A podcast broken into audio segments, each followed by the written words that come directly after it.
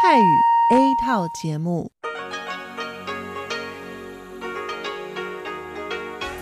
ที่นี่สถานีวิทยุเรดิโอไต้หวันอินเตอร์เนชันแนล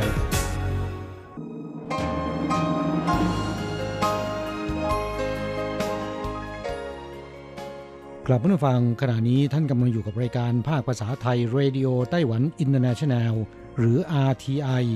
ออกกระจายเสียงจากกรุงไทเปไต้หวันสาธารณรัฐจีน เป็นประจำทุกวันนะครับ นอกจากรับฟังทางเครื่องรับวิทยุได้แล้ว ยังสามารถรับฟังรายการผ่านระบบออนไลน์ได้ที่ thai.rti.org.tw หรือที่ RTI Fanpage นะครับ ขอเชิญติดตามรับฟังรายการของเราได้ ตั้งแต่บัดนี้เป็นต้นไป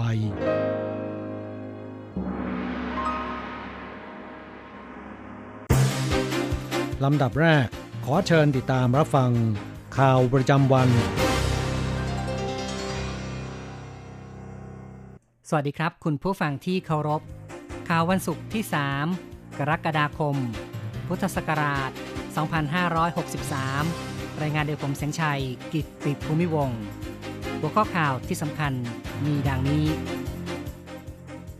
ไต้หวันยกระดับความสัมพันธ์กับสหรัฐจัดตั้งสำนักงงานตัวแทนในเกาะกวม การเตรียมซ้อมรบฮั่นกวงเกิดอุบัติเหตุทหารสามนายจมน้ำ นักข่าวจีนสองคนทำผิดระเบียบ ถูกขับออกจากไต้หวัน ต่อไปเป็นรายละเอียดของข่าวครับ กระทรวงการต่างประเทศแถลงในวันที่ 3 จะฟื้นฟูการจัดตั้งสำนักงงานตัวแทน เศรษฐกิจวัฒนธรรมไทเป ประจำเกาะกวมกำลังอยู่ระหว่างเตรียมการ เนื่องจากสองฝ่าย ยกระดับความร่วมมือพันธมิตรทั่วโลก และ ยุทธศาสตร์แปซิฟิกมีความสำคัญ ที่ผ่านมานั้นไต้หวันระงับการปฏิบัติงานสำนักงงานตัวแทนเกาะกวมในปี 2018 เนื่องจากปัญหางบประมาณและกำลังคน กระทรวงการต่างประเทศชี้ว่าการจัดตั้งสำนักงงานที่เกาะกวม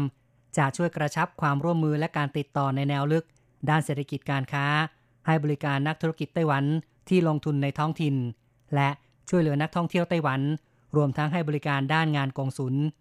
ทั้งนี้เกาะกวมยินดีที่ไต้หวันจัดตั้งสำนักงานตัวแทน ในอนาคตสำนักงานตัวแทนไต้หวันในสหรัฐจะเพิ่มเป็น 13 แห่งได้แก่ วอชิงตัน นิวยอร์ก บอสตัน ซานฟรานซิสโก ลอสแองเจลิส แอตแลนตา ซีแอตเทิล ฮูสตัน ชิคาโก ฮาวาย เดนเวอร์ ไมอามี รวมทั้งที่เพิ่มขึ้นคือเกาะกวม ข่าวต่อไปครับ การเตรียมซ้อมรบตามรหัสฮั่นกวงของไต้หวันในวันที่ 3 เกิดอุบัติเหตุเรือยางพลิกคว่ำ ทหารนาวิกโยธินสามนายจมน้ำ ส่งไปรับการรักษาตัวที่โรงพยาบาลแล้ว ประธานาธิบดีไช่อิงเหวินให้สัมภาษณ์ระหว่างการเยี่ยมเยือนถนนเก่าเซินเคิงว่า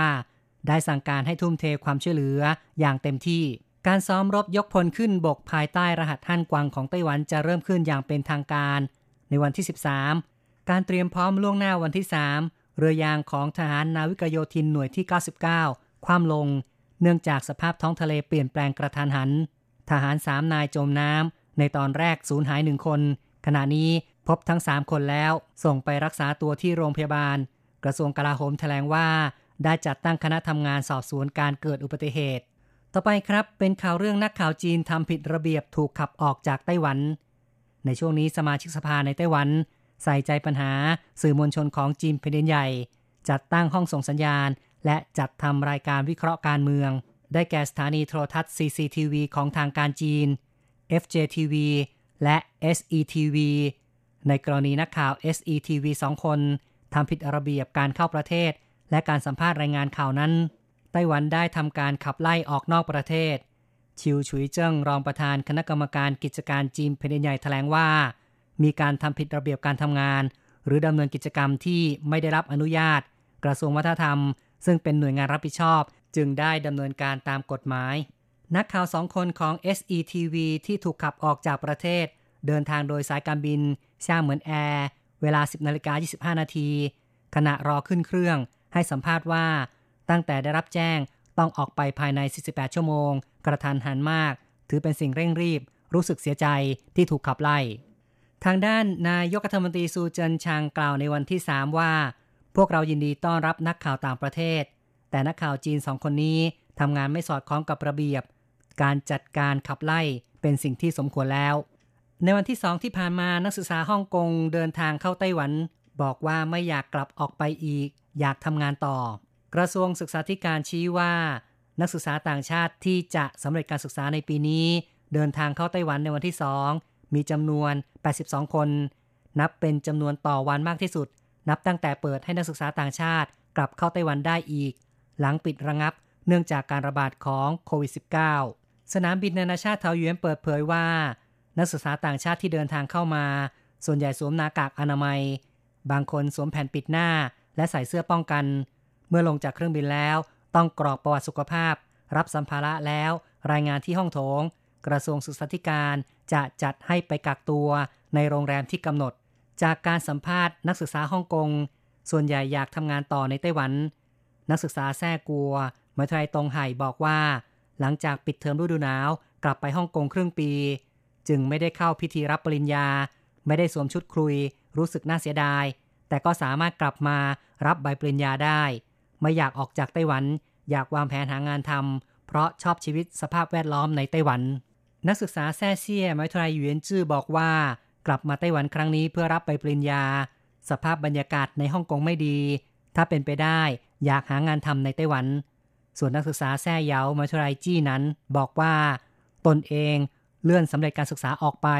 เมื่อจบแล้วมีความจำเป็นต้องกลับไปฮ่องกง แต่เพื่อนรอบข้างส่วนใหญ่เห็นว่าอยากจะทำงานต่อในไต้หวัน นครไทยนั้นทดลองรถประจำทางขับเคลื่อนอัตโนมัติคาดว่า ครึ่งปีหลังจะเริ่มรับผู้โดยสารได้หวังมิงเตอ๋อผู้อำนวยการสำนักคมนาคมนครไทยนั้นเปิดเผยว่า รถประจำทางขับเคลื่อนอัตโนมัติ เป็นส่วนหนึ่งของการจราจรอัจฉริยะ นครไทยนั้นทำการทดสอบในระยะแรกเสร็จแล้ว ได้รับป้ายทะเบียนรถแล้ว เป็นรถโดยสารขับเคลื่อนอัตโนมัติถูกกฎหมาย ในขั้นต่อไปจะทดสอบวิ่งบนถนนโดยไม่มีผู้โดยสาร เริ่มปลายเดือนกรกฎาคม หากราบรื่นจะมีโอกาสให้ประชาชนทดลองนั่งได้ในช่วงปลายปี จากนั้นจะวางแผนเพื่อให้บริการอย่างเป็นทางการ โดยเก็บค่าโดยสาร วังมิงเตอ๋อบอกว่ารถโดยสารขับขี่อัตโนมัติจะลดอุบัติเหตุได้ มีความปลอดภัย ไม่มีปัญหาผู้ขับขี่เหนื่อยล้า แก้ปัญหาขาดแคลนพนักงงานขับรถ อีกข่าวหนึ่งนะครับ สนามบินซงซันกรุงไทเป เงียบเหงาซบเซาผ่านมาหลายเดือน เนื่องจากการระบาดโควิด -19 ตอนนี้คึกคักอีกครั้ง เพราะท่าอากาศยานนานาชาติไทเป จัดกิจกรรมไปต่างประเทศเทียม มีผู้สมัคร 10,000 กว่าคน คัดเลือกเหลือ 90 คน สัมผัสประสบการณ์คล้ายการเดินทางออกนอกประเทศ กลุ่มแรกเริ่ม 2 กรกฎาคม คุณแม่จางพาลูกชายวัยสี่ขวบมานั่งเครื่องบิน คุณแม่บอกว่า ลูกชายไม่เคยนั่งเครื่องบิน อยากนั่ง เคยเห็นภาพเครื่องบินในข่าว จึงสนใจใคร่รู้ อยากลองนั่งดู เด็กชายบอกว่า ใช่อยากไปต่างประเทศหญิงแซ่ใช่ ไม่ได้ไปต่างประเทศนานแล้ว ลากกระเป๋าเดินทางมากับสามี ได้อารมณ์เหมือนเดินทางจริง เธอบอกว่า ปีนี้เกิดโรคระบาดไม่ได้ไปต่างประเทศรู้สึกเสียใจ กิจกรรมแบบนี้ได้เดินเข้าไปในสนามบิน เหมือนไปต่างประเทศดีใจมาก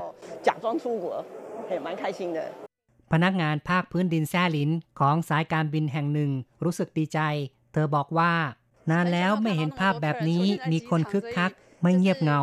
感觉好像机场有比较热络的感觉，这样子有有人气在走动的感觉，这样子没有像平常那么的冷清。 หวังจื้อชิงรองผู้อำนวยการท่าอากาศยานนานาชาติไทเป ชี้ว่า การไปต่างประเทศเทียม ผู้ได้รับการคัดเลือกพาเพื่อนมาได้หนึ่งคน รวม 180 คน แบ่งเป็น 3 กลุ่ม กลุ่มแรก 60 คน รายงานตัว 53 คน จะได้เข้าไปในเขตห่วงห้าม ซึ่งมีการปรับปรุงหลายอย่าง เช่น ร้านอาหารชมวิว ยังมีห้องสุขาอวกาศ มีห้องเด็กเล่น ที่ชั้น 3 มีผนังศิลปะ ทุกคนจะได้ไปชมกัน โดยเฉพาะห้องน้ำอวกาศ เพิ่งเปิด 2 วัน ถือว่าเป็นคนกลุ่มแรกที่มีโอกาสได้ใช้ 动艺术墙，那待会大家应该都可以亲自去体验一下。那像有个星空厕所，它是这两天才打打开的，所以说可能今天参加的民众是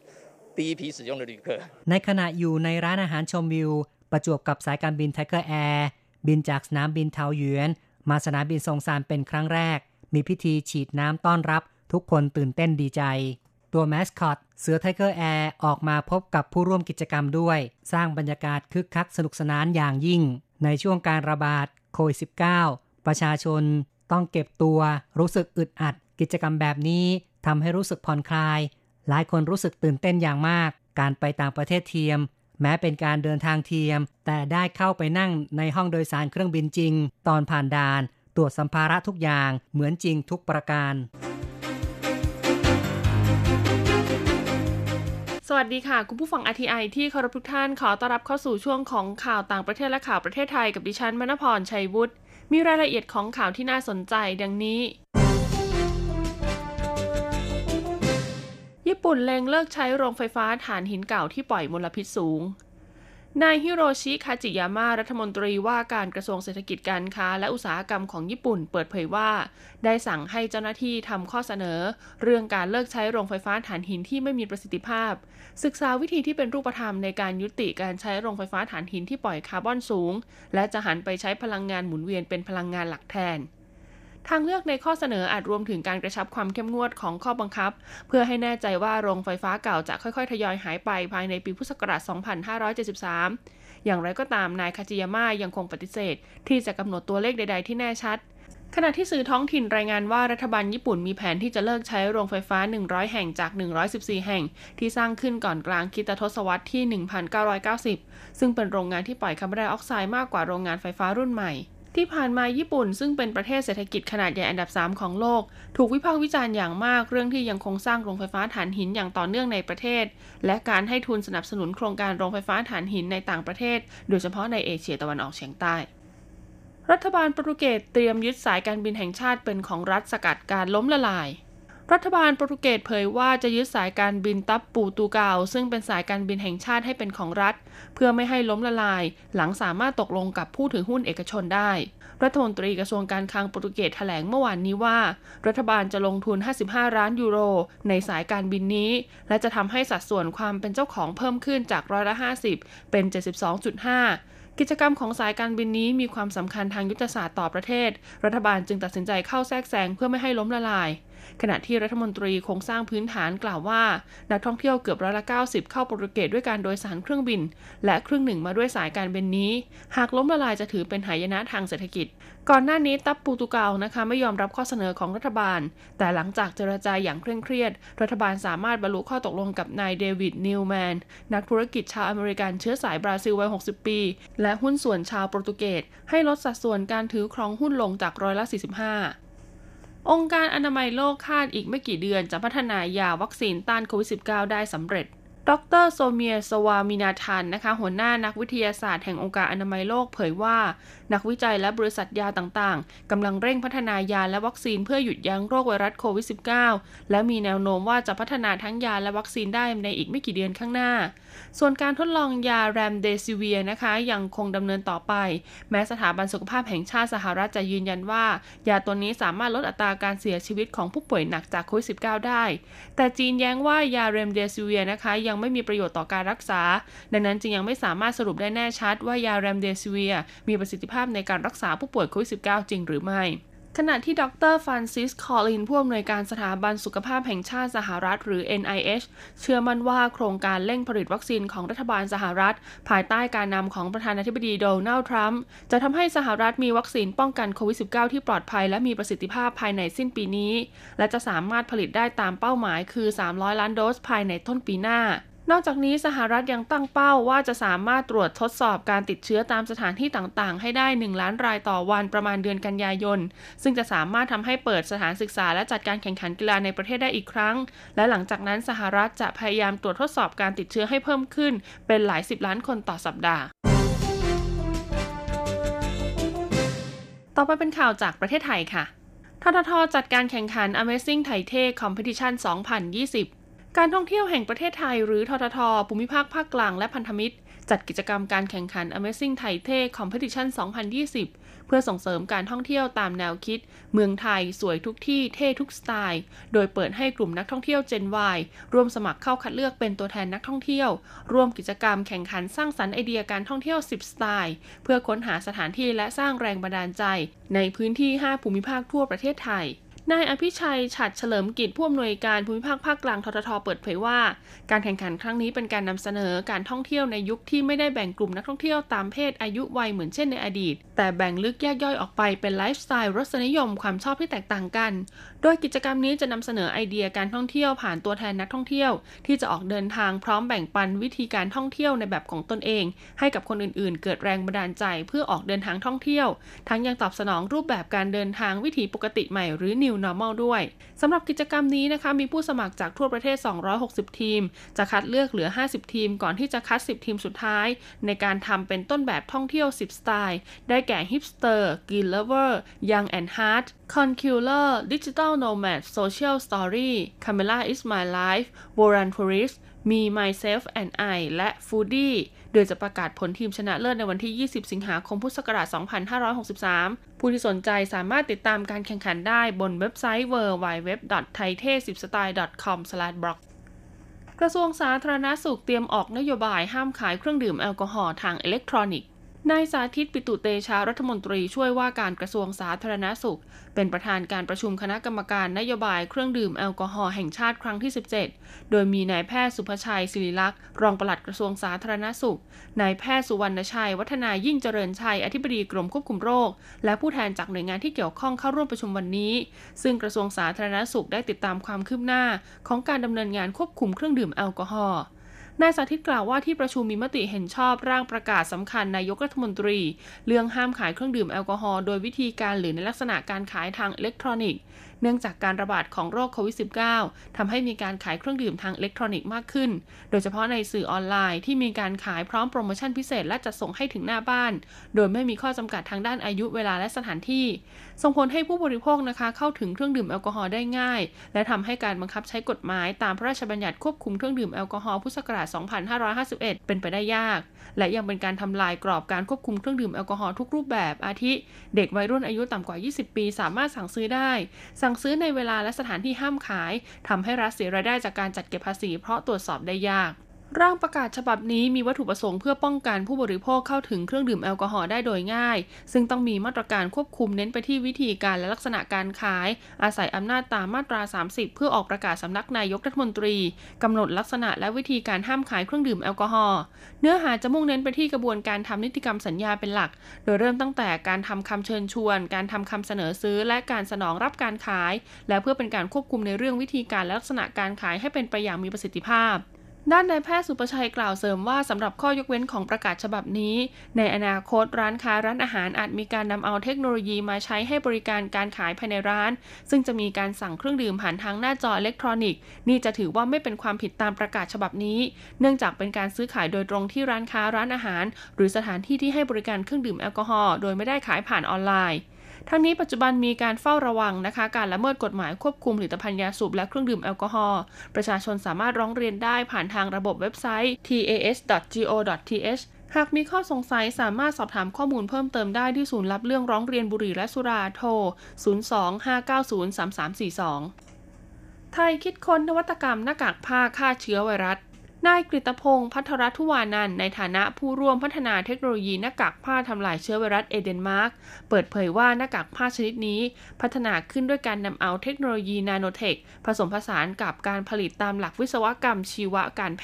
ทย์ หรือ biochemical engineering โดยเป็นการวิจัยและพัฒนาร่วมกันระหว่างบริษัทไทยกับสิงคโปร์ที่ต้องเผชิญกับสถานการณ์แพร่ระบาดของโควิด -19 โดยมีเป้าหมายในการสร้างสรรค์นวัตกรรมหน้ากากผ้าที่สามารถสวมใส่ และใช้ป้องกันเชื้อไวรัสโควิด -19 ได้ หน้ากากนี้มีคุณสมบัติในการทำลายเชื้อไวรัสจุลินทรีย์ได้ภายใน 1 วินาที และใช้งานได้นาน 30 วันโดยไม่ต้องซัก เพียงผึ่งลมหรือตากแดดอ่อนๆ ที่สำคัญหน้ากากผลิตขึ้นด้วยผ้าไมโคร ลักษณะของเนื้อผ้าชนิดเดียวกันกับชุดว่ายน้ำทำให้สวมใส่สบายไม่อึดอัดหายใจได้สะดวกกว่าหน้ากาก N95 จึงเหมาะกับการนำไปใช้ตามวิถี New Normal ทั้งยังมีมาตรฐานการป้องกันละอองน้ำและไอของเหลวด้วย นายกฤตพงศ์กล่าวเพิ่มเติมว่าหน้ากากทำลายเชื้อไวรัสเอเดนมาร์กผลิตในประเทศไทยและส่งออกไปจำหน่ายในต่างประเทศในราคาชิ้นละประมาณ 450 บาท ด้วยการเป็นผู้ร่วมพัฒนาหน้ากากผ้าชนิดนี้ ก็เตรียมจำหน่ายในประเทศไทยที่ราคาถูกกว่าต่างประเทศ อยู่ที่ประมาณชิ้นละ 250 บาท เพื่อพื่อให้คนไทยได้ใช้หน้ากากผ้าที่มีคุณสมบัติทำลายเชื้อไวรัส ผู้ที่สนใจสามารถเข้าไปดูรายละเอียดและสั่งซื้อได้นะคะที่ Facebook Eden Farm หรือเบอร์โทรศัพท์ 02 089 9467 และ 081 375 0342ต่อไปเป็นการรายงานอัตราแลกเปลี่ยนประจำวันศุกร์ที่ 3 กรกฎาคม พุทธศักราช 2563 อ้างอิงจากธนาคารกรุงเทพสาขาไทเปค่ะ โอนเงิน 10,000 บาทใช้เงินเหรียญไต้หวัน 9,700 เหรียญ แลกซื้อเงินสด 10,000 บาทใช้เงินเหรียญไต้หวัน 10,050 เหรียญสำหรับการแลกซื้อเงินดอลลาร์สหรัฐ 1 ดอลลาร์สหรัฐใช้เงินเหรียญไต้หวัน 29.710 เหรียญ จบการรายงานข่าว สวัสดีค่ะ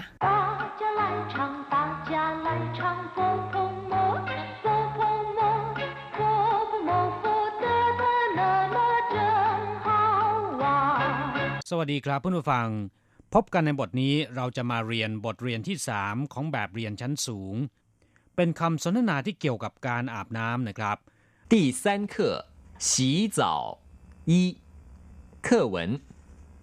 你怎么现在要洗澡？刚打完球，一身臭汗，想冲个凉舒服些。那就快去吧，等你洗好了换我。你也要用浴室吗？真不好意思， 还是你先吧。没关系，我只是洗个头，不急，我待会儿再来。你怎么现在要洗澡？刚打完球，一身臭汗，想冲个凉，舒服些。那就快去吧，等你洗好了换我。你也要用浴室吗？真不好意思，还是你先吧。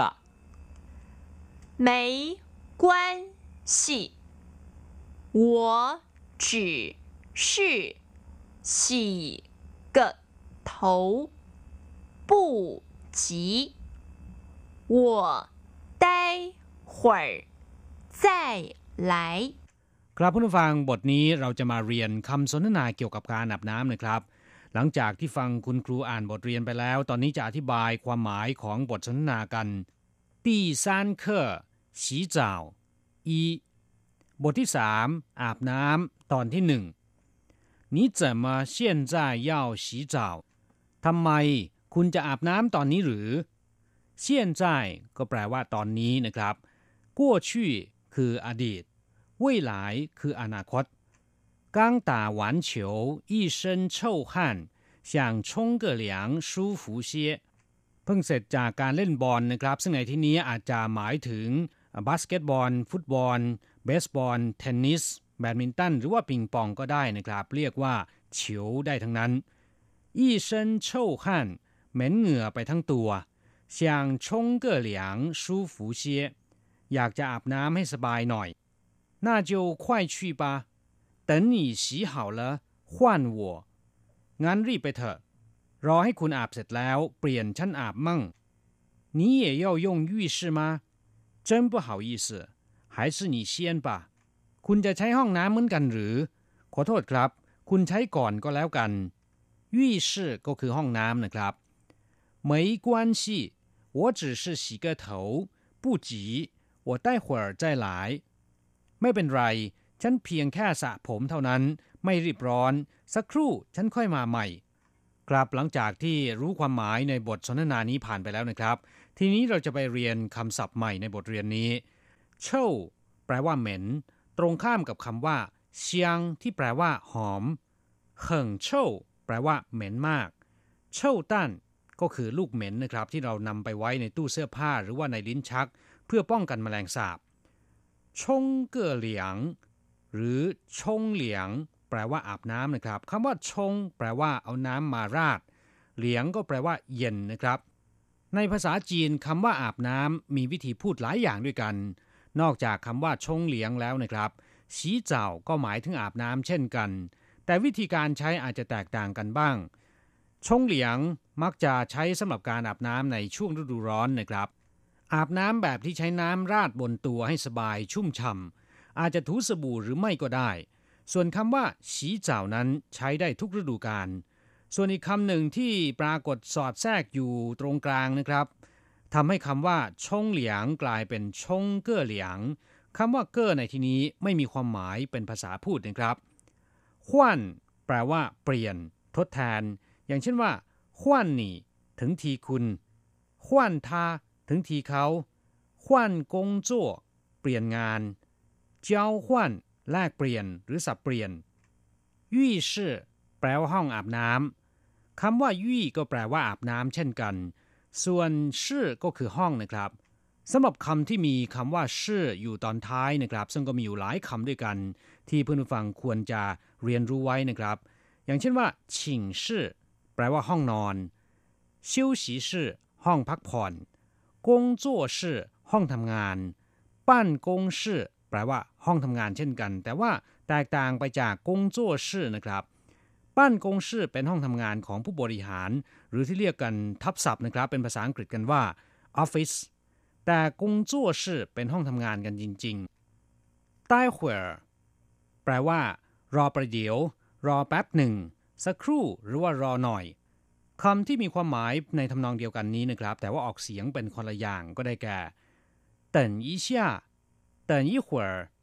稍待เป็นต้น ซึ่งก็มีความหมายอย่างเดียวกันนะครับ แปลว่ารอประเดี๋ยว รอแป๊บหนึ่ง สักครู่ หรือว่ารอนิดหนึ่ง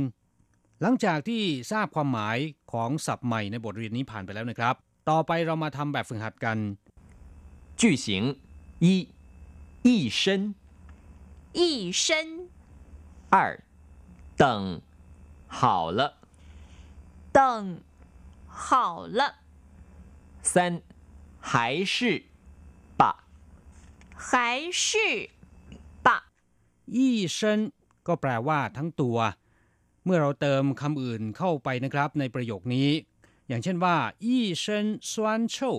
ก็จะได้ความหมายว่า เหม็นเปรี้ยวไปทั้งตัวเติ่งห่าวละรอให้เสร็จก่อน อย่างเช่นว่าเตินหนี่ย่งห่าวละรอคุณใช้เรียบร้อย หรือว่ารอคุณใช้เสร็จก่อน หายชื่อปะ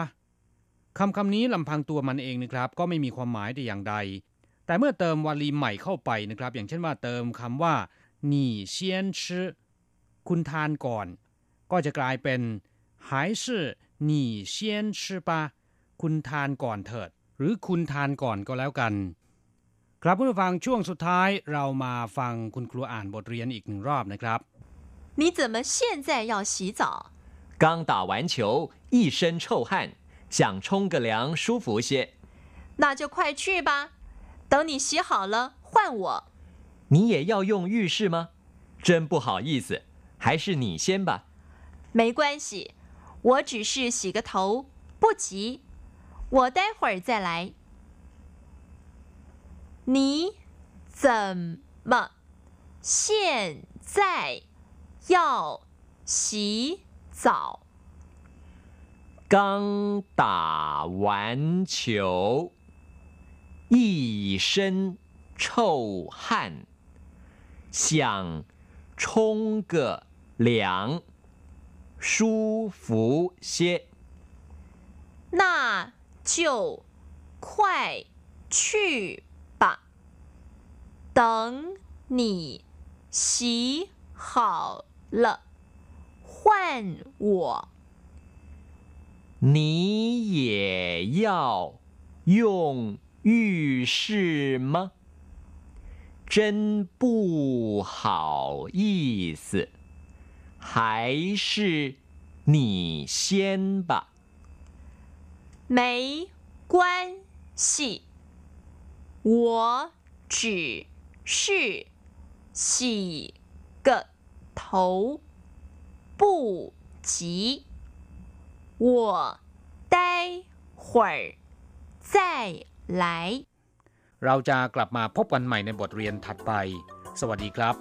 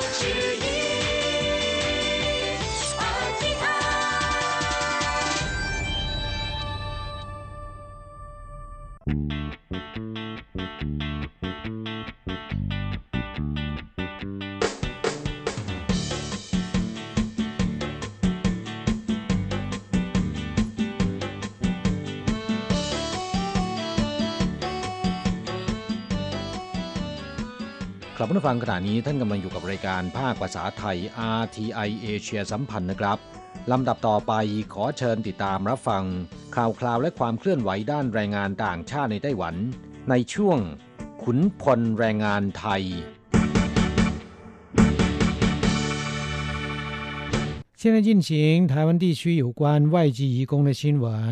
劳动部表示， 依规定，中介公司不得向移工收取中介费或买工费，违反者将依就服法规定裁处，最重处超收费用的二十倍，以及一年以下停业处分。若有违法收取中介费或买工费的资讯，建议应立即提供收费市政给劳动部，以利进行查处。กลับมาฟังช่วงนี้มาฟังข่าวคราวด้านแรงงานต่างชาติในไต้หวันกัน ข่าวแรกนะครับ กระทรวงแรงงานย้ำ ห้ามบริษัทจ้างงานเก็บค่าต่อสัญญา และแรงงานต่างชาติร้องเรียนได้ จะจัดการเด็ดขาด นอกจากปรับ 20 เท่าของมูลค่าที่เก็บแล้ว ยังจะพักใช้ใบอนุญาตจางงานไม่เกิน 1 ปีนะครับ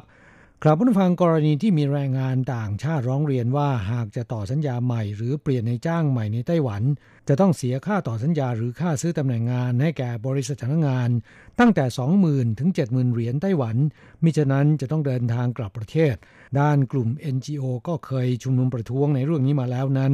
กระทรวงแรงงานไต้หวันกล่าวว่า ตามกฎหมายการจ้างงานกำหนด ห้ามบริษัทจ้างงานในไต้หวันเรียกเก็บค่าบริการจัดงาน หรือค่าซื้อตำแหน่งงานจากแรงงานต่างชาติ หากผู้ใดฝ่าฝืนมีโทษปรับ 20 เท่าของมูลค่าที่เรียกเก็บ และจะถูกพักใช้ใบอนุญาตประกอบธุรกิจจัดงานไม่เกิน 1 ปี แนะนำแรงงานต่างชาติ หากถูกบริษัทจ้างงานเรียกเก็บค่าต่อสัญญาหรือค่าซื้อตำแหน่งงาน ส่งข้อมูลหรือว่าหลักฐานให้กระทรวงแรงงาน เพื่อดำเนินการลงโทษอย่างเด็ดขาดต่อไปนะครับ ตามกฎระเบียบในปัจจุบันแรงงานต่างชาติทำงานครบสัญญาในไต้หวัน สามารถต่อสัญญาใหม่กับนายจ้างรายเดิม หรือเปลี่ยนไปทำงานกับนายจ้างรายใหม่ได้ โดยไม่ต้องเดินทางกลับประเทศ แต่ต้องยื่นเรื่องภายในเวลา 2-4 เดือนก่อนจะครบสัญญา บริษัทจ้างงานที่ช่วยดำเนินการยื่นเรื่องต่อสัญญาหรือเปลี่ยนในจ้างใหม่ สามารถเรียกเก็บค่าบริการลงทะเบียนหรือค่าจัดหาแรงงานจากนายจ้าง ในอัตราไม่เกินค่าจ้างขั้นต่ำหนึ่งเดือน แต่ห้ามเรียกเก็บค่าใช้จ่ายใด ๆ จากแรงงานต่างชาติ หากบริษัทจ้างงานเรียกรับเงินค่าต่อสัญญา ค่าซื้อตำแหน่งงานหรือค่าใช้จ่ายอื่น ๆ จากแรงงานต่างชาติ หลังตรวจสอบแล้วเป็นจริง บริษัทจ้างงานจะถูกลงโทษปรับเงิน 20 เท่าของค่าใช้จ่ายที่เรียกรับ พร้อมทั้งจะถูกพักใช้ใบอนุญาตจ้ากงานไม่เกิน 1 ปี สำหรับช่องทางร้องเรียนสามารถร้องต่อกองแรงงานท้องที่ หรือร้องเรียนผ่านสายด่วนคุ้มครองแรงงาน 1955 หากมีหลักฐานการเรียกเก็บเงิน ไม่ว่าจะเป็นใบเสร็จ ใบโอน หรือคลิป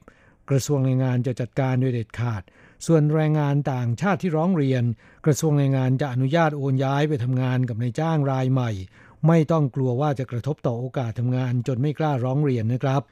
ส่วนแรงงานต่างชาติที่ทำงานครบสัญญาและต้องการจะโอนย้ายไปทำงานกับนายจ้างรายใหม่ มีหน้าที่ช่วยเหลือเรื่องการโอนย้ายของแรงงานต่างชาติผู้นั้น อย่างไรก็ตามเพื่อให้การโอนย้ายเป็นไปอย่างสะดวก ตัวคนงานในนายจ้างทั้งเก่าและใหม่ สามารถตรวจสอบข้อมูลและผลคืบหน้าในการโอนย้ายได้ กระทรวงแรงงานได้จัดทำระบบตรวจสอบการโอนย้ายงานของแรงงานต่างชาติเรียบร้อยและเปิดให้บริการแล้ว นอกจากนี้แรงงานต่างชาติที่ประสงค์จะโอนย้ายงาน ยังสามารถทำเรื่องผ่านศูนย์จัดงานของรัฐ ช่วยหางานใหม่ได้ โดยไม่ต้องเสียค่าใช้จ่าย ระบบใหม่ที่จะช่วยให้แรงงานต่างชาติโอนย้ายงานได้สะดวกมากขึ้น โดยไม่ต้องพึ่งพาบริษัทจ้างงานกำลังอยู่ระหว่างปรับระบบในขั้นสุดท้าย เตรียมประกาศเปิดให้บริการในเร็วๆนี้นะครับ ครับผู้ฟังเมื่อปี 2562 ที่ผ่านมา บริษัทจ้างงานไต้หวันเคยเสนอให้มีการเรียกเก็บค่าต่อสัญญาแรงงานต่างชาติ ที่ทำงานครบสัญญาและต่อสัญญาใหม่กับนายจ้างรายเดิม เก็บค่าดำเนินการจากแรงงานต่างชาติเท่ากับค่าจ้างขั้นต่ำหนึ่งเดือน และเก็บค่าดำเนินการจากนายจ้างเท่ากับค่าจ้างขั้นต่ำสองเดือน กรณีโอนย้ายไปทำงานกับนายจ้างรายใหม่ เก็บค่าดำเนินการจากแรงงานต่างชาติเท่ากับค่าจ้างขั้นต่ำสองเดือน และเก็บค่าดำเนินการจากนายจ้าง เท่ากับค่าจ้างขั้นต่ำ 2.5 เดือน แต่ข้อเสนอนี้ได้รับการปฏิเสธจากสำนักงงานแรงงานของประเทศผู้ส่งออกทั้ง 4 ประเทศ รวมถึงกลุ่ม NGO กระทรวงแรงงานไต้หวันก็กล่าวยืนยันว่า กฎหมายห้ามมีการเก็บค่าซื้อตำแหน่งงาน หรือค่าต่อสัญญา หากมีหลักฐานว่าบริษัทจ้างงานรายใด มีพฤติกรรมดังกล่าว สามารถแจ้งข้อมูลต่อกระทรวงแรงงานได้ จะดำเนินการโดยเด็ดขาดนะครับ ทั้งนี้กระทรวงแรงงานย้ำว่ากฎหมายอนุญาตให้บริษัทจ้างงาน เก็บค่าใช้จ่ายได้ดังต่อไปนี้นะครับ ในส่วนของนายจ้างนั้น เก็บค่าบริการจัดงานจากนายจ้างได้ ไม่เกินอัตราค่าจ้างขั้นต่ำหนึ่งเดือน ต่อการจัดหาแรงงานต่างชาติหนึ่งคน และเก็บค่าบริการจากนายจ้างได้ ปีละไม่เกิน 2,000 เหรียญไต้หวันต่อแรงงานต่างชาติหนึ่งคน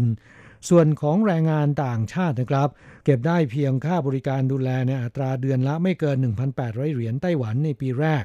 ปีที่ 2 เดือนละไม่เกิน 1,700 เหรียญและปีที่ 3 เป็นต้นไป เดือนละไม่เกิน 1,500 เหรียญไต้หวัน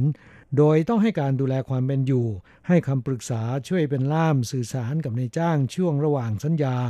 รับส่งแรงงานต่างชาติขณะที่เดินทางถึงไต้หวัน และครบสัญญาเดินทางกลับประเทศ ยื่นขอใบอนุญาตทำงานทำไปถิ่นที่อยู่ พาไปตรวจโรค และรายงานผลการตรวจโรคต่อหน่วยงานสาธารณสุข และต้องให้บริการจริง จึงจะเรียกเก็บค่าบริการดังกล่าวได้นะครับ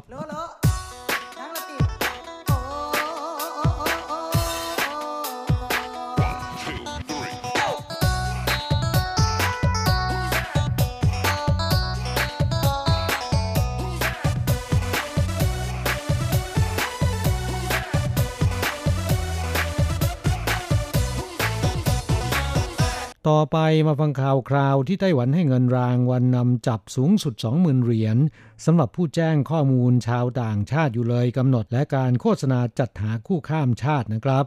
กระทรวงมหาดไทยของไต้หวันผ่านร่างระเบียบการจ่ายเงินรางวัลนำจับผู้ฝ่าฝืนกฎหมายคนเข้าเมือง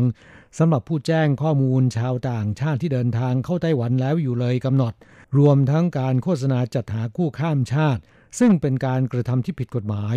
โดยแต่ละคดีนะครับจะจ่ายเงินรางวัลนำจับตั้งแต่ 1,000 เหรียญถึง 20,000 เหรียญไต้หวัน เพื่อเป็นแรงจูงใจให้มีการแจ้งข้อมูลผู้กระทำความผิด เพิ่มความปลอดภัยในการบริหารดูแลชาวต่างชาติที่เดินทางเข้าสู่ไต้หวันให้มากขึ้นนะครับ กระทรวงมหาดไทยของไต้หวันกล่าวว่า เพื่อป้องกันการทำผิดกฎหมาย รักษาความปลอดภัยของประเทศจึงมีการบัญญัติระเบียบการจ่ายเงินรางวัลนำจับผู้ฝ่าฝืนกฎหมายคนเข้าเมือง ซึ่งจะประกาศรายละเอียดขั้นตอนในการแจ้งข้อมูล รวมไปถึงการรับเงินรางวัลนำจับค่าจะประกาศได้ในเร็วๆนี้นะครับ กระทรวงมหาดไทยของไต้หวันกล่าวว่า ปัจจุบันมีกฎระเบียบการจ่ายเงินรางวัลนำจับแรงงานต่างชาติหลบหนีในจ้าง และการทำงานผิดกฎหมาย ซึ่งผู้แจ้งข้อมูลจะได้รับเงินรางวัลนำจับจากกระทรวงแรงงาน แต่สำหรับชาวต่างชาติที่เดินทางเข้าสู่ไต้หวันโดยฟรีวีซ่า วีซ่าหน้าด่านและวีซ่าอื่นๆ แต่อยู่เลยกำหนดรวมถึงการโฆษณาจัดหาคู่ข้ามชาติ ยังไม่มีกฎระเบียบในการจ่ายเงินรางวัลนำจับแต่อย่างใด เพื่อส่งเสริมให้มีการสอดส่อง และแจ้งข้อมูลการทำผิดกฎหมายสองประเภทข้างต้น จึงมีการร่างระเบียบจ่ายเงินรางวัลนำจับดังกล่าวขึ้นมานะครับ กลับมาฟังรายละเอียดของร่างระเบียบฉบับนี้ระบุว่า ผู้แจ้งข้อมูลและนำไปสู่การจับกลุ่มชาวต่างชาติที่อยู่เลยกำหนดวีซ่าจำนวนไม่เกิน 3 คน จะได้รับเงินรางวัลนำจับคดีละ 2,000 เหรียญไต้หวันนำไปสู่การจับกลุ่มชาวต่างชาติอยู่เลยกำหนดวีซ่า 4-6 คน จะได้รับเงินรางวัลนำจับ 5,000 เหรียญไต้หวัน 7-9 คนจะได้รับเงินรางวัลนำจับ 10,000 เหรียญไต้หวัน10 คนขึ้นไปได้รับเงินรางวัลนำจับ 20,000 เหรียญไต้หวัน ส่วนผู้แจ้งข้อมูลการโฆษณาจัดหาคู่ข้ามชาติ ผู้แจ้งจะได้รับเงินรางวัลนำจับคดีละ 1,000 เหรียญไต้หวันนะครับแต่จะไม่จ่ายเงินรางวัลนำจับสำหรับผู้ทำผิดกฎหมาย อาทินายจ้าง บริษัทจ้างงาน กระบวนการหรือผู้มีพฤติกรรมเข้าข่ายค้ามนุษย์ ที่ใช้วิธีแจ้งความชาวต่างชาติที่ตนว่าจ้างหรือจัดส่ง เพื่อหลบเลี่ยงความรับผิดชอบทางกฎหมาย หรือหลบเลี่ยงการจ่ายค่าจ้างนะครับ ครับผู้ฟังสำหรับแรงงานต่างชาติผิดกฎหมาย เพื่อป้องกันการแจ้งข้อมูลมั่ว กระทรวงแรงงานมีการแก้ไขระเบียบการแจ้งข้อมูล การฝ่าฝืนกฎหมายการจ้างงาน และการรับเงินรางวัลนำจับฉบับใหม่ และประกาศมีผลใช้ไปแล้วตั้งแต่ 8 มกราคมที่ผ่านมานะครับ โดยกำหนดผู้แจ้งข้อมูลจะต้องระบุชื่อจริง หมายเลขโทรศัพท์และที่อยู่ที่ติดต่อได้ เพื่อความสะดวกในการประสานติดต่อและแจ้งผลคืบหน้าการตรวจสอบให้ผู้แจ้งได้รับทราบ และต้องระบุช่วงเวลาการทำผิดกฎหมายที่ชัดเจน เพื่อความสะดวกในการตรวจสอบต่อไป และหลังจากรับแจ้งแล้วนะครับ หน่วยงานที่รับผิดชอบจะดำเนินการภายในเวลา 7-14 วัน กรณีที่เป็นคดีเดียวกัน แต่มีผู้แจ้งสองรายขึ้นไป และนำไปสู่การจับกลุ่มผู้แจ้งรายแรกจะได้รับเงินรางวัลนำจับ แต่หากไม่สามารถพิสูจน์ลำดับการแจ้ง ให้แบ่งเงินรางวัลแก่ผู้แจ้งในสัดส่วนเท่า ๆกัน และในกรณีที่แจ้งข้อมูลนำไปสู่การจับกลุ่มทั้งนายจ้างและแรงงานต่างชาติผิดกฎหมาย ซึ่งมีเงินรางวัลนำจับที่แตกต่างกัน ผู้แจ้งข้อมูลจะได้รับเงินรางวัลนำจับสูงสุดเพียงก้อนเดียวนะครับ ส่วนเงินรางวัลนำจับอยังคงเดิม โดยในส่วนของนายจ้างที่ว่าจ้างแรงงานต่างชาติผิดกฎหมายเข้าทำงานหนึ่งคน ผู้แจ้งข้อมูลจะได้รับเงินรางวัลนำจับ1 0,000เหรียญตรวจพบ 2-4 คนจะได้รับเงินรางวัล20,000เหรียญ5-7 คนได้รับเงินรางวัล50,000เหรียญ8-10 คน 60,000เหรียญตรวจพบ 11 คนขึ้นไปจะได้รับเงินรางวัลนำจับ 70,000เหรียญนะครับ ส่วนการแจ้งข้อมูลแรงงานต่างชาติผิดกฎหมาย เป็นเหตุนำไปสู่การจับกลุ่มได้ 1-3 คน ผู้แจ้งจะได้รับเงินรางวัลนำจับ 5,000 เหรียญ4-6 คนจะได้รับ 10,000 เหรียญ7-9 คนจะได้รับ 15,000 เหรียญ และ 10 คนขึ้นไปผู้แจ้งข้อมูลจะได้รับเงินรางวัลนำจับ 20,000 เหรียญไต้หวันนะครับ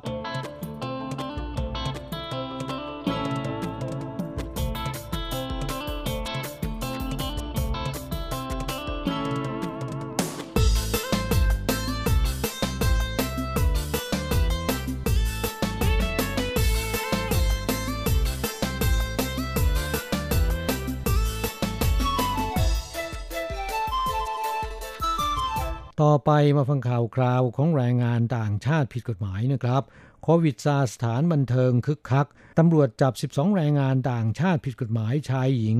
กลางผับในศูนย์การค้าอาเซียนสแควร์ในไทจงนะครับ กลับมาฟังหลังจากสถานการณ์โควิด -19 ในไต้หวันคลี่คลายลง มีการปลดล็อกมาตรการป้องกันโรค ศูนย์การค้าอาเซียนสแควร์ในนครไทจง ซึ่งเป็นแหล่งจับจ่ายซื้อของทานอาหารและแหล่งบันเทิงของแรงงานต่างชาติที่ใหญ่ที่สุดของไต้หวัน กลับมาคึกคักอีกครั้งหนึ่งนะครับ ในวันหยุดสุดสัปดาห์จะมีแรงงานต่างชาติแห่เดินทางไปซื้อของ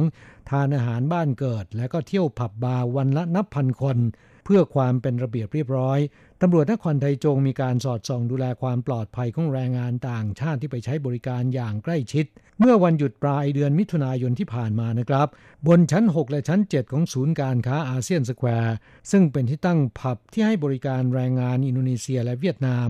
ตรวจพบแรงงานต่างชาติผิดกฎหมายชาวเวียดนามและอินโดนีเซียกลางผับจำนวน 12 คน เป็นชาย 7 หญิง 5 แรงงานต่างชาติผิดกฎหมายเหล่านี้ หลังเห็นตำรวจเข้าไปตรวจในผับ ได้หลบเข้าไปซ่อนตัวในช่องเล็กๆ ในห้องเก็บของ แต่ไม่วายถูกจับตำรวจนำแรงงานต่างชาติผิดกฎหมายเหล่านี้ไปยังสถานกักกัน เพื่อรอการส่งกลับประเทศนะครับ ครับผู้ฟังศูนย์การค้าอาเซียนสแควร์หน้าสถานีรถไฟไทยจง เป็นแหล่งรวมสินค้าอุปโภคบริโภค และความบันเทิงขนาดใหญ่ของแรงงานต่างชาตินะครับ เนื่องจากการคมนาคมสัญจรสะดวก อยู่ด้านหน้าสถานีรถไฟ เมื่อถึงวันหยุดจะมีแรงงานต่างชาติจำนวนมาก ทั้งจากในนครไทจงและเมืองใกล้เคียงเดินทางไปจับจ่ายซื้อของ ทานอาหารบ้านเกิดหรือรื่นเริงบันเทิงใจกันที่นี่ นอกจากชั้น1-3เป็นร้านขายเสื้อผ้า เครื่องประดับ อุปกรณ์ไฟฟ้าอิเล็กทรอนิกส์มือถือและร้านอาหารจากประเทศอาเซียนแล้ว ชั้นอื่นๆ ยังมีผับที่บริการแรงงานต่างชาติ โรงแรมและร้านคาราโอเกะเป็นต้น ในวันหยุดจะมีแรงงานต่างชาตินับพันคนเดินขวักไขว่ซื้อของ ทานอาหารหรือเป็นจุดนัดพบ จัดเป็นแหล่งชุมนุมของแรงงานต่างชาติที่คึกคักและใหญ่ที่สุดของไต้หวันก็ว่าได้นะครับ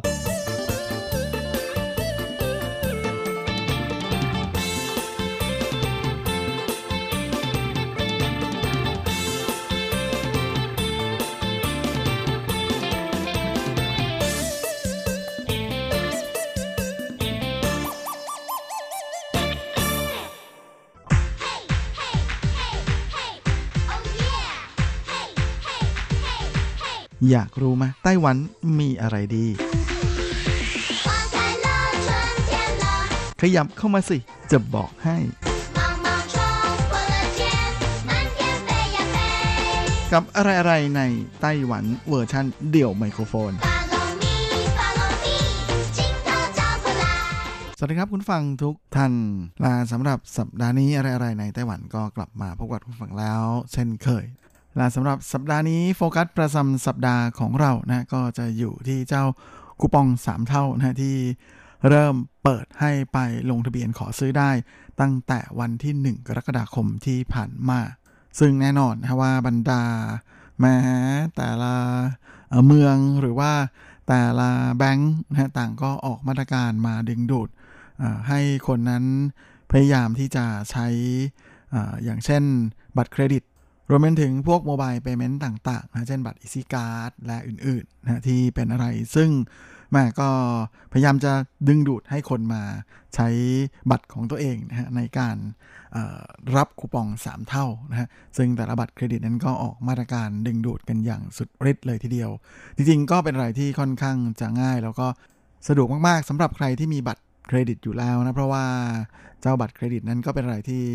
แหมพูดถึงว่าถ้าจะรูดให้ครบ 3,000 แล้วก็ได้คืนมา 2,000 นั้นก็คงจะเป็นอะไรที่ไม่ยากนักนะเพราะคนที่ใช้บัตรเครดิต ก็จะต้องมีค่าใช้จ่ายรายเดือนที่มันก็จะประมาณนี้อยู่แล้วนะก็เลยเป็นอะไรที่ทำให้คนนิยมมากมากเลยทีเดียวนะฮะแถมแต่ละแบงก์ก็ดึงดูดออกแบบว่าแถมร้อยหนึ่งแถม 200 แถม 300 อะไรก็ว่ากันไปนะบางบัตร ก็แหมมีแถมเป็นพันเลยนะแต่จะต้องเป็นผู้สมัครใหม่นะก็จะเป็นโปรเจกต์แคมเปญนะที่ออกมาเพื่อดึงดูดลูกค้าใหม่ของแต่ละแบงค์ด้วย อันนี้ก็สามารถไปติดต่อแต่ละแบงค์ที่คุณสนใจได้นะฮะแต่สำหรับใครที่อยากจะ ทำแบบง่ายๆนะฮะแล้วก็ไม่มีบัตรเครดิตนั้นก็สามารถที่จะไปซื้อที่ห้างสะดวกซื้อทั้งหลายนะฮะ เช่น 7 e เ e ่ e อหรือว่า Family Mart High Life แล้วก็ OK Mart นะฮะสี่ Convenience Store ใหญ่ของไต้หวันที่แต่ละแห่งก็ออกแคมเปญพิเศษมาดึงดูดลูกค้าเหมือนกัน และไม่เพียงแต่เท่านั้นนะฮะเพราะเชื่อว่าถึงที่สุดแล้วเนี่ยอพอคนที่ ได้บัตรได้คูปองมาแล้วเนี่ย มันก็ต้องเอาไปใช้ฮะใช่ไหมฮะ ก็อย่างเช่นไปจองซื้อที่เซเว่นเลเว่นที่ห้างร้านสะดวกซื้อนะครับแหมก็จะสามารถไปจองได้จนถึงวันที่ 7 นี้นะฮะเจ็ดกรกฎาคมนะครับ และก็เป็นการจ่ายเงิน 1,000นะเพื่อจะซื้อคูปอง 3,000นะฮะและเพื่อที่จะดึงดูด แต่ละแห่งนะฮะแต่ละจังหวัดก็อยากที่จะดึงดูดคูปองเนี่ยให้มาใช้ที่จังหวัดตัวเองให้เยอะๆ ดังนั้น ก็เลยแม่มีมาตรการออกมาดึงดูดคูปองอีกเหมือนกันนะฮะโดยเฉพาะส่วนที่อยากจะมีจะมีส่วนช่วยกระตุ้น การใช้จ่ายภาคประชาชนได้ดีที่สุดนั่นก็คือที่ตามตลาดกลางคืน หรือว่า night market ทั้งหลายนั่นเองนะช่วงนี้บรรดา night market ในไต้หวันนะของแต่ละจังหวัดนั้นก็เลยออกมาตรการกระตุ้นนะแม่ใครที่เอาคูปอง 3 เท่ามาใช้ใน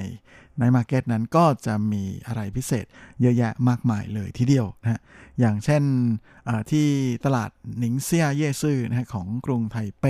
ก็มีร้านอาหารที่ออกแคมเปญใครที่มาสั่งโต๊ะนะฮะราคา 3,000 ก็จะได้ กับข้าวในราคา 3,500นะแบบแถมให้แต่ว่ามีแค่ร้อยโต๊ะเท่านั้นนะแล้วก็นอกจากนี้ใครที่มาจับจ่ายในหนิงเซียเยซื่อครบ 3,000นะก็จะมีโอกาสได้รับหม้อนะฮะที่มีมูลค่าถึง 500 NT นะฮะแต่ก็มีแค่ 100 รางวัลเหมือนกันนะฮะหรือว่าถ้ามี 5 คนนะฮะรวบรวมสมัครพวกได้ 5 คน แล้วก็ไป ใช้บริการในร้านค้าที่ระบุไว้นะในแคมเปญก็ครบ 1,000 จะได้ 100นะบัตรเงินสด 100 คืนมา หรือเป็นของรางวัล 100 แทนนะก็มีแค่ 1,000 ชุดและนอกจากนี้นะฮะที่นี่ก็ยังมีอะไรพิเศษอีกอย่างหนึ่งก็คือ ด้วยความที่ทุกคนเข้าใจนะฮะว่าคูปองขั้นต่ำนั้นคือมูลค่า 200 NT นะฮะ ทางหนิงเซียเยซือก็เลยออกคูปองพิเศษมาให้นะฮะ สามารถนำคูปองใบละ 200 NT เนี่ย ไปแลกคูปองสองร้อยนทีเหมือนกันนะฮะแต่ว่าจะเป็นคูปองใบละ 50 NT ได้ 4 ใบ แล้วก็สามารถนำคูปองนี้นะฮะไปใช้บริการได้ตามร้านค้านะที่ร่วมกิจกรรมและในส่วนของซื่อหลิน night market นั้นก็มีบางร้านนะฮะที่ออกแคมเปญมาแล้วว่าสามารถที่จะเอาคูปอง สามเท่าที่ได้มานะฮะไม่ว่าจะเป็นมูลค่า 200 500 หรือว่า 1,000นะฮะไปใช้บริการเนี่ยก็อาจจะทางบางร้านก็จะให้ส่วนลด 15%บางร้านก็จะให้ส่วนลด 10%นะฮะในขณะที่ night market ที่หมงเจีย 夜市นะฮะก็คือ night market ที่อยู่แถวแถววัดหลงซานซื่อนะฮะตรงหวาซีเจแถวนั้นเนี่ยขอเพียงแต่นำคูปอง เจ้าสามเท่านี้มาใช้บริการที่นี่นะฮะแล้วก็เอามาแลกซื้อคูปองของหมงเจียเจียนแม่ก็ใช้แบบเดียวกันเลยนะฮะก็จะสามารถนำคูปองหมงจ่าเจี้ยนไปซื้อของในร้านค้าที่ร่วมบริการร่วมกิจกรรมเนี่ยก็จะได้รับส่วนลด 10%นะฮะหรือแม้แต่ที่ตลาดกลางคืนกงกวนนะฮะก็มีแคมเปญพิเศษครบร้อยลด 5NT นะฮะแล้วก็ครบ 500 ก็สามารถที่จะได้โอกาสในการจับรางวัลนะฮะโดยแม้แต่ในส่วนของการใช้悠遊卡 หรือ EasyCard นั้นก็ได้รับส่วนลดเหมือนกันนะฮะสำหรับร้านที่ร่วมกิจ กรรมนะส่วนที่เถาหยวนนั้น ก็มี 夜市 หรือ night market หลายแห่งทีเดียวนะฮะที่จัดแคมเปญพิเศษนะทั้งเถาหยวน 觀光夜市นะแล้วก็ยังมีจงลี่ 觀光夜市มีปาเต๋อซิงเหริน 花園夜市และหลงถันกวนกวางเย่ซื่อนะแต่ละที่นั้นก็มาร่วมกัน จัดแคมเปญพิเศษกันหมดเลยนะโดยระหว่างวันที่ 17 ถึง 26 กรกฎาคมนี้หากใครที่นำคูปองราคา 200 NT นะฮะที่เป็นคูปอง 3 เท่าเนี่ยก็มาใช้บริการตาม night market เหล่านี้ก็จะสามารถเอาไปแลกคูปองของเถาหยวนเย่ซื่อนะฮะมูลค่า 400 NT แทนได้นะฮะแล้วก็คูปองนี้จะได้มีโอกาสใช้ถึงจนถึงวันที่ 30 กันยายนเลยทีเดียว นะแม่ก็มีอายุใช้งานค่อนข้างจะนานเลยอ้าวแม่พี่ๆน้องๆที่อยู่ที่ฮวาเถาหยวนนะครับยังไงก็อย่าลืมนะครับแม่ได้วิธีเพิ่มมูลค่าแล้วนะฮะจาก 200 ก็จะกลายเป็น 400แลกได้เงินเพิ่มเท่าหนึ่งเลยนะเอาไปใช้บริการในในมาร์เก็ตที่นั่นได้ ส่วนสำหรับที่ฮวาเหรียญนะฮะแม่ก็ไม่ยอมแพ้เหมือนกันนะฮะที่เย่ซื่อตรงต้าเหมือนเย่ซื่อเนี่ยทางฮวาเหรียญเองเนี่ยเขาก็ได้ ออกแคมเปญพิเศษนะโดยคูปองราคา 200 NT นั้น เราสามารถนำไปแลกซื้อคูปองได้ 300 NT นะเพื่อที่จะเอาไปใช้ในการซื้ออของกินอร่อยๆ ที่ตรงต้าเหมือนเย่ซื่อนะฮะและนอกจากนี้ถ้าใช้จ่ายมากกว่าเออตั้งแต่ครบทุก 200 NT นะก็จะได้โอกาสในการจับฉลากหนึ่งโดยมีรางวัลใหญ่ก็คือโทรทัศน์ 50 นิ้วนะฮะจอแบนแหมสุดยอดมาก ๆ โดยสถานที่ที่ใช้บริการได้นั้นก็มีทั้งที่ night market อย่างตรงต้าเหมือนเย่ซื่อนะแล้วก็ในย่านการค้าของฮวาเหลียนซื่อสิงเซียงซังเชียนแถมในส่วนของย่านการค้าจิ้วเถียเต้าจิงกวนสังเชียนก็ใช้ได้และที่ย่านการค้าไปเหนียนไปเหนียนเหล่าเจียสังเชียนก็ใช้ได้ หมิงอี้สังเชียนแล้วก็สือสืออี้ต้าเจียนะก็ใช้ได้หมดนะซึ่งต่างก็เป็น 6 ย่านการค้าใหญ่ของอจังหวัดเถาหยวนนะฮะและในส่วนของทีวีนั้นก็จะจับฉลาก 1 ครั้งต่อเดือนนะฮะหเดือน 1 เครื่องต่อเดือนและจะมีการจับสลากทุกเดือนไปจนถึงสิ้นปีเลยทีเดียว ก็เตรียมที่จะแจกเดือนละเครื่องนะฮะก็ถึงสิ้นปี 6 เดือน 6 เครื่องพอดี และนอกจากนี้ที่จิวเฟินของเรานะฮะมาแหล่งท่องเที่ยวยอดฮิต ก็พยายามที่จะดึงดูดให้คนไปใช้บริการเหมือนกันนะฮะ โดยใครที่ถือคูปองมูลค่า 200 NT นะฮะคูปอง 3 เท่ามูลค่า200 NT เนี่ย ก็จะสามารถไปจับฉลากได้ที่สำนักงานของ สำนักงานบริหารดูแลจิวเฟินนะครับและก็จะมีรางวัลก็คือเป็นของที่ระลึกนะฮะแล้วก็ยังมีทั้งในส่วนของอคูปองลดราคาพร้อมกันนี้บรรดาร้านค้าดังๆ ในแถบจิวเฟินนะฮะต่างก็ออกมาร่วมโปรโมชั่นนี้กันอย่างคึกคักทีเดียวนะฮะส่วนลดอะไรนั้นก็มาแจกแถมกัน กระหน่ำเลยทีเดียวนะฮะทั้งขนมนู่นขนมนี่นะฮะก็ลองดูป้ายหน้าร้านได้เลยเอาละครับคุณผู้ฟังที่อยู่ในไต้หวันนะฮะแล้วก็ที่มีบัตรประชาชนไต้หวัน หรือคู่สมรสนะฮะคนที่แต่งงานกับคนไต้หวันก็จะมีโอกาสได้รับคูปองนี้นะฮะอย่าลืมรักษาสิทธิ์ของท่าน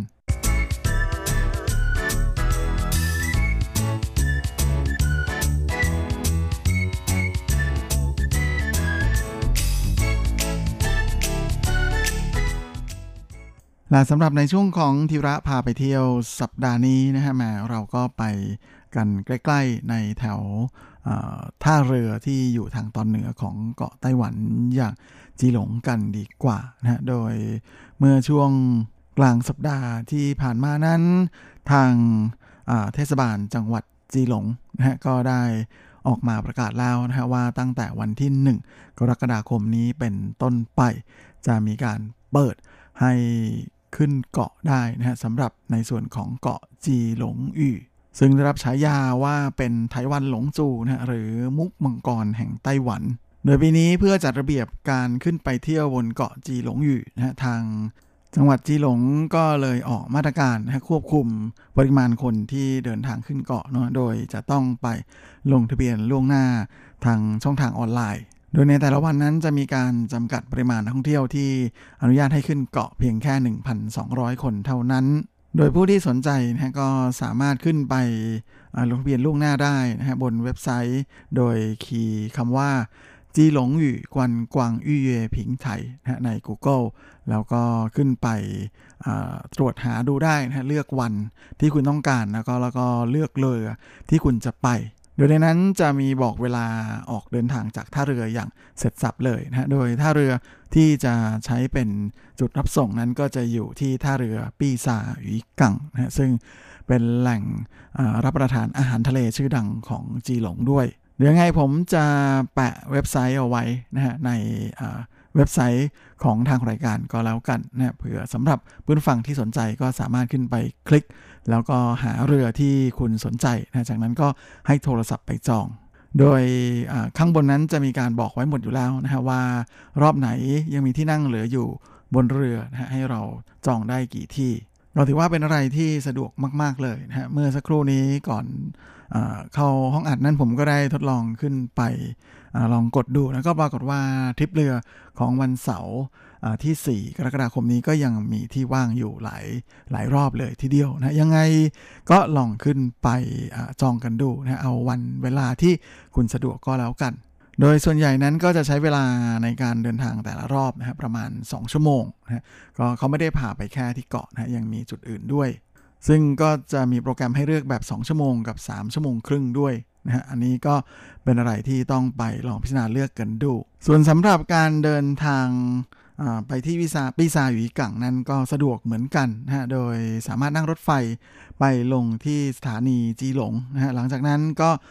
เปลี่ยนรถเมย์ของจีหลงชื่อกงเชอนะฮะสาย 103 ไปลงที่ป้ายปีซาอยู่กังได้เลย โดยที่นี่นอกจากจะเป็นท่าเรือสำหรับลงเรือขึ้นเรือแล้วนะฮะก็ยังมีแพปลานะเป็นตลาดปลาขายของทะเลนะฮะให้เราไปซื้อติดไม้ติดมือกลับบ้านได้ รวมไปจนถึงยังมีร้านอาหารนะที่อยู่ใกล้ๆ สามารถที่จะไปซื้อจากในตลาดนะตรงแผลปลาตรงส่วนฟากที่เป็นตลาดแล้วก็เอาไปให้ที่ร้านอาหารเอาไปปรุงได้เหมือนกันนะหรือว่าจะเดินเข้าไป ชี้ชี้ชี้ตามตู้ในร้านอาหารเลยก็ได้เหมือนกันนะเป็นอะไรที่สะดวกมาก ๆ เลย จริงๆ จีหลงก็มีสถานที่ท่องเที่ยวที่น่าสนใจอีกหลายแห่งเลยทีเดียวนะอย่างเช่นที่สวนสาธารณะจงเจิ้งกงหยวนเอ่ยนะหรือบริเวณ ป้อมปืนใหญ่สมัยก่อนนะที่เรียกกันว่าไห่เหมือนเทียนเซียนนะแล้วก็ยังมีปลาโตจื่อนะลารวมไปจนถึงเหอผิงเต่ากงหยวนนะฮะสวนสาธารณะที่อยู่เรนชายฝั่งนะฮะแล้วก็ยังมีแหล่งถ่ายรูปเช็คอินยอดฮิตอย่างท่าเรือเจิ้งปิงหยีกังนะที่มีการไปทาสีอาคารให้มีสีสันสวยงามนะเรียนแบบถนนสีลูกกวาดของทางฝากยุโรปตรงนั้น และปัจจุบันก็กลายมาเป็นสถานที่ไปถ่ายรูปเช็คอินยอดฮิตเลยของจีหลงนะก็เอาไว้มีโอกาสผมจะหยิบมาเมาส์กับคุณฟังอีกทีหนึ่งก็แล้วกันนะฮะส่วนสำหรับวันนี้เวลาของรายการหมดลงสลาวนะคงจะต้องลากันไปตรงนี้เลย ขอคุณฟังทุกท่านโชคดี มีความสุขสุขภาพแข็งแรงกันทุกนาทุกคนเฮงๆและสวัสดีครับ